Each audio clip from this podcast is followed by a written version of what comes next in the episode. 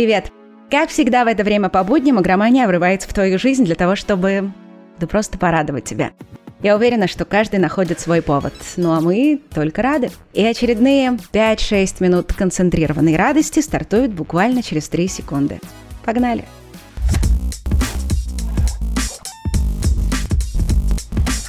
Компания Valve представила свою первую консоль. Эта новость настолько большая, что мы посвятим ей практически весь выпуск. Причем не только разберем детали анонса, но и в целом постараемся понять, а что это вообще за штука, зачем она нужна и какова ее главная фишка. Итак, встречайте! Новый король портативных консолей Steam Deck. Его мощность составляет 2 терафлопса. Формально это на уровне PS4, но по факту гораздо больше, потому что разрешение здесь ниже, а процессор мощнее. Плюс имеются разные новые фишки. Ray tracing, динамические шейдеры и много чего еще. Современные игры типа Doom Eternal, Control или Death Stranding отлично идут на средне-высоких настройках.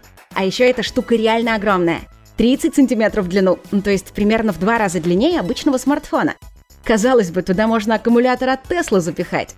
Но, увы, автономность у Steam Deck самая обычная – от 2 до 8 часов игры. Даже старенький Portal 2 скушает батарею за 4 часа. Всему виной довольно мощная начинка – 16 гигабайт памяти и 45-ваттный четырехъядерный процессор. AMD сделала его по заказу Valve.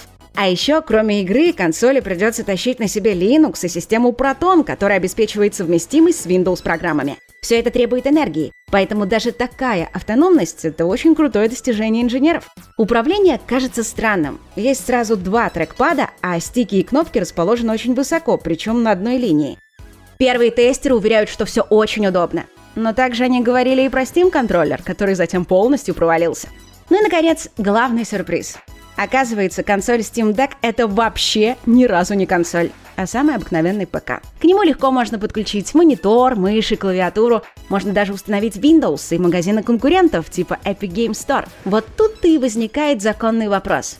А в чем тогда его фишка? Китайцы уже давно научились делать ПК в форме Nintendo Switch. Взять, например, Aya Neo, GPD Win, One X Player и еще куча других.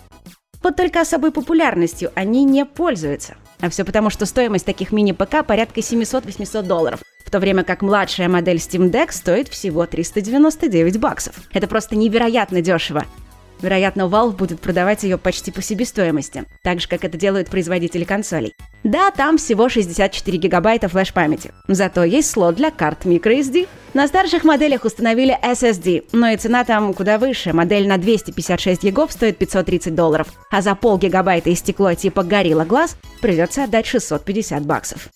То есть по цене Steam Deck будет играть на одном поле с Nintendo Switch. При этом у дядюшки Гейба и игр будет больше, и цены на них куда ниже. Известный журналист Джефф Граб уже предсказал, что Microsoft скоро будет кусать локти, что не догадалась выпустить такую же штуку. А его коллега Имран Хан заявил, что еще не вечер, и в ближайшие год-два Microsoft вполне может исправиться. В общем, анонс получился супер интересный. Видно, что Valve всерьез намерена побороться за рынок железа, причем она учла прежние ошибки, и теперь у нее есть все шансы на успех. Продажи в западных странах начнутся в конце этого года, ну а нам придется подождать до следующего. Ты, возможно, не поверишь, но помимо Steam Deck были сегодня и другие новости. О них уже в Блице.